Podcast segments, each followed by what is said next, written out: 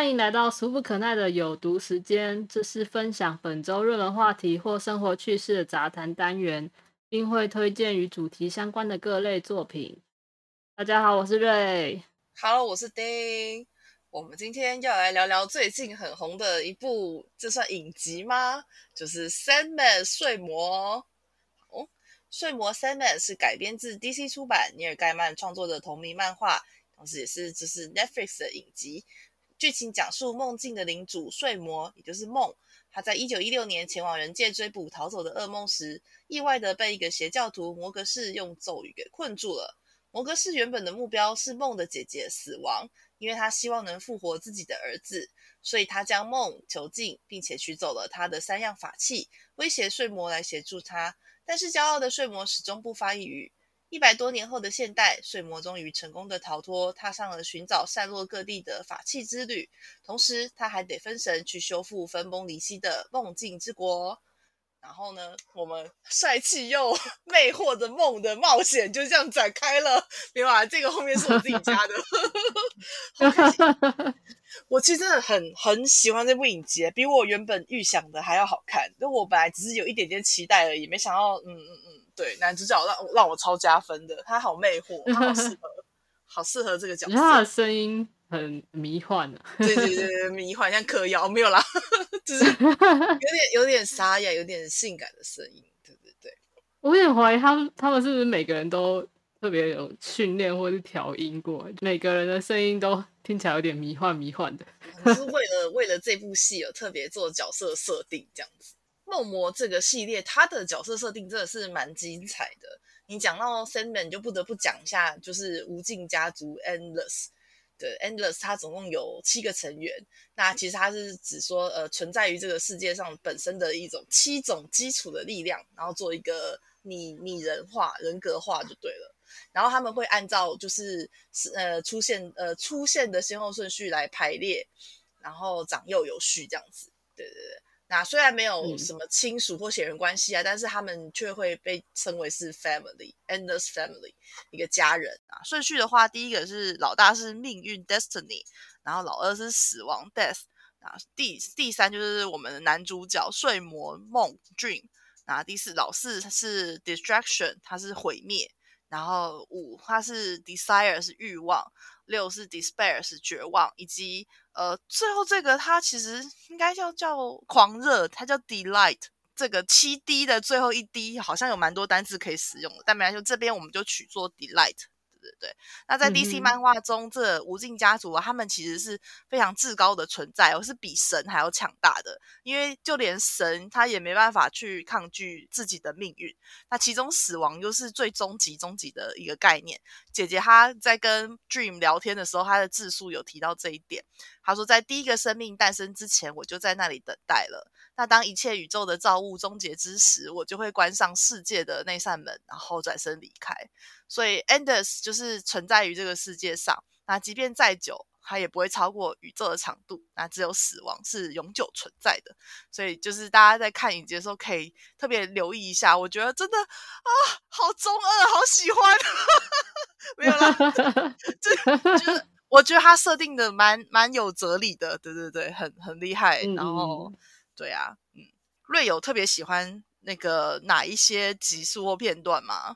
哦，我最喜欢就是第六集，他羽翼的声响跟死亡聊天的那一集。哦，就是姐姐聊天的那一集，对对对，对对对，他的死神就是很跟传统那个西方的死神的那个样子是差很多，他是一个很温柔的感觉，就是会很温柔的带领人离开这个世界这样子。嗯嗯。没错，那一集还有 BL，没有啦。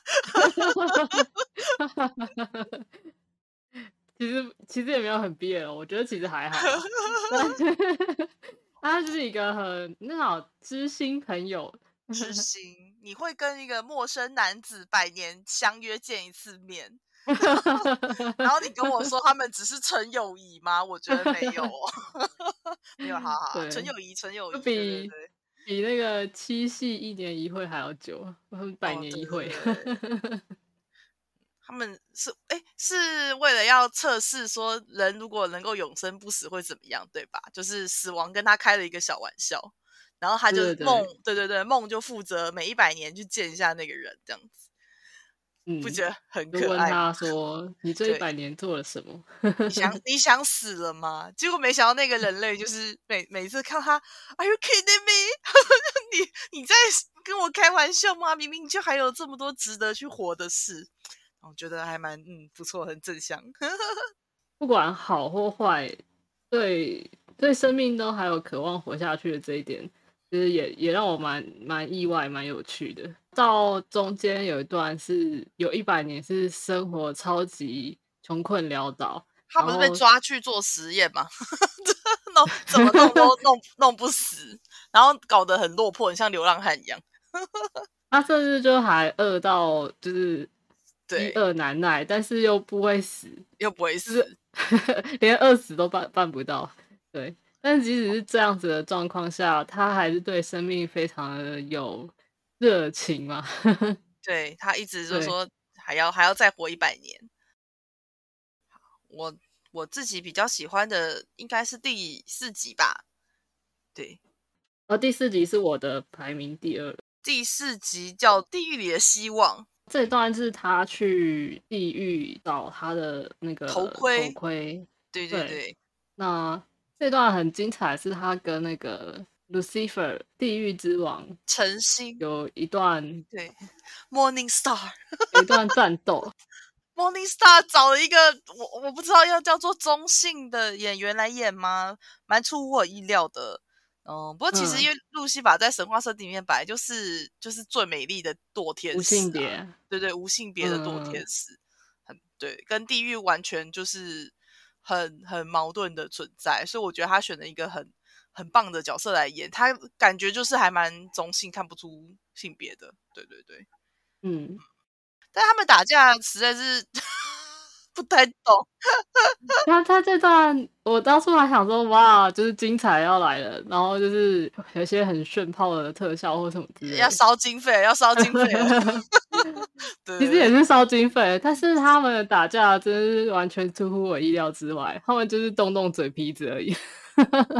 对那他其实拍的蛮唯美的。哦，我看到有人说，就是这才是神仙打架的规格，不需要动手，我们动嘴就好了。哦 动动用想象力，对，因为他就是其实就是他的语言就有很强大的能力的意思吧。嗯嗯嗯嗯嗯。但是从 Morning Star 的口中听到的大肠杆菌，我还是蛮蛮惊讶，他好现代哦，我要讲一下他的这个 battle 这个打北架丑北丑，是怎么进行的。我觉得根本就是那个我们玩那个棒打老虎鸡吃虫，哦，你说大家在在在嘴炮的意思，动嘴皮就。是你说一个动作，呃，你说一个动物，然后我又出下一步棋来反制，它就是一个有一个回合战的感觉。对但我就觉得那就跟我们讲那个你出棒子，我出虫，然后我出鸡的概念是一样的。哦，对对对，对，但它其实画面是有把那些他们讲的一些动物都表现出来，所以其实它拍起来画面是很漂亮、很唯美的。对，除了大肠杆菌，真的是莫名其妙。但是我好喜欢。我说我之所以 喜欢这一集，不如说是大肠杆菌真的快要把我笑死。我那时候看，到那不行这那个真的有点突兀。我其实他整个为什么不翻？哦，我不翻病毒或什么之类就好了。对对对直翻大肠杆菌，好 哦好哦，这是世界上最美丽的大肠杆菌。OK，而且我觉得他们这一段对话的声音都很也很好听。然后我后来特别去看了一下他的英文，我觉得他有一点对仗，你想就是很对称。嗯，嗯，就是如果你用英文念的话，哦我我特别抄了一段，抄了一段，就是我觉得他的词汇其实应该是蛮漂亮的，对对对。嗯然后他有一段是 I am a world, space floating, life nurturing，它意思就是我是世界，然后由苍穹孕育生命。他翻翻译也翻的很漂亮，嗯嗯，好，但如果看英文原文，会觉得那些公啥，英文跟中文真的好难哦。讲到诗句，我想到第十一集的卡利尔佩。卡利尔佩这一集，他讲到了缪缪斯女神缪斯。我我看的时候其实很有感的，因为身为一个万年填坑填不完的一个废柴小作者啊，我真的非常非常理解渴望那个女神关照自己的那个心情。虽然他用了一个，就是男主角用了一个错误的方式，把把梦的老婆前妻，把梦的前妻 捆禁在自己身边是不对的。嗯，这一集我觉得很精彩，虽然说是十集播完以后的追加片，这一集也蛮推荐给大家的。而且它中间就是各种 idea 念出来的时候，我觉得每个听起来真的都好棒哦。对啊，对啊，对啊，就觉得哦，我也好，我也好想要，我好 想要哦。对，就是这也看得出来，就是做的就是一个很思想发散嘛，然后这是很多鬼点子的人。嗯，我觉得那那个。呃，那个短片里面，我最难过，应该说看的最有印象。另外一个就是后来是服毒自杀的那个老作家，然后他在死，他在死之前还要求，就是出版社出版他的第一本作品。那个第一本作品其实是没有缪斯女神们帮助写出来的作品，可是却乏人问津。然后我真的是蛮有感触的，对对对，那时候觉得，嗯，就是虽然他靠着女神成名，对女神的力量成名了，但是他其实初衷还是希望有读有读者愿意读他自己写的东西，对啊，然后我嗯这一点我印象还蛮深刻的，对对这这部真的是 一直戳到我，让 我连坑都填不完，对对对。OK，大因为大家应该很关心，说就是第一季现在已经结束，就是有没有机会看到第二季呢？对对对，但是其实呃，Simon 这个从漫画出版至今啊，他就是历经三十年，他都没有翻拍成功，甚至被大家誉为说是就是最不可能翻拍成影剧作品，因为它很复杂，而且时间横跨了百年，应该从从一九零年代开始到后到现代。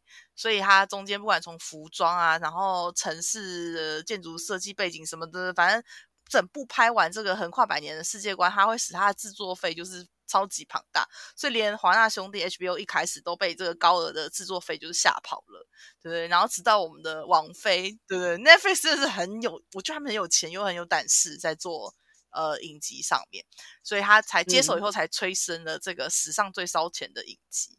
然后根据我查到的资料，是每一集的制作费是高达一千五百万美元，那已经超越了英国皇室自己出的传传记影集《皇冠》，还有《冰与火之歌：权力游戏》的最终季。那虽然《冰与火》最后是烂尾了，对对对。那呃，网飞自己有当家的一个作品叫做《The Stranger Things》，就是《怪奇物语》。对，《怪奇物语》我觉得也不错，有机会可以来聊，这个也很好看。然后，《怪奇物语》它每一集大概是三千万的制作成本，对。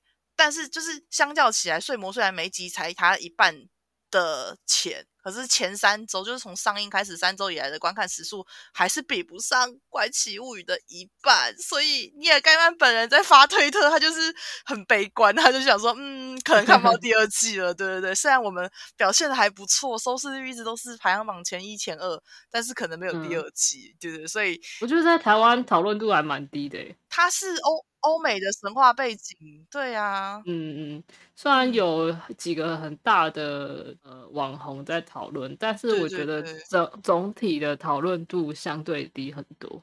嗯，真的，连作者本人都不太乐观，所以 希望大家可以，如果你有网飞会员，拜托多看几次，冲一下流量，不然你的盖曼就要带着睡魔跳槽去其他串流平台了。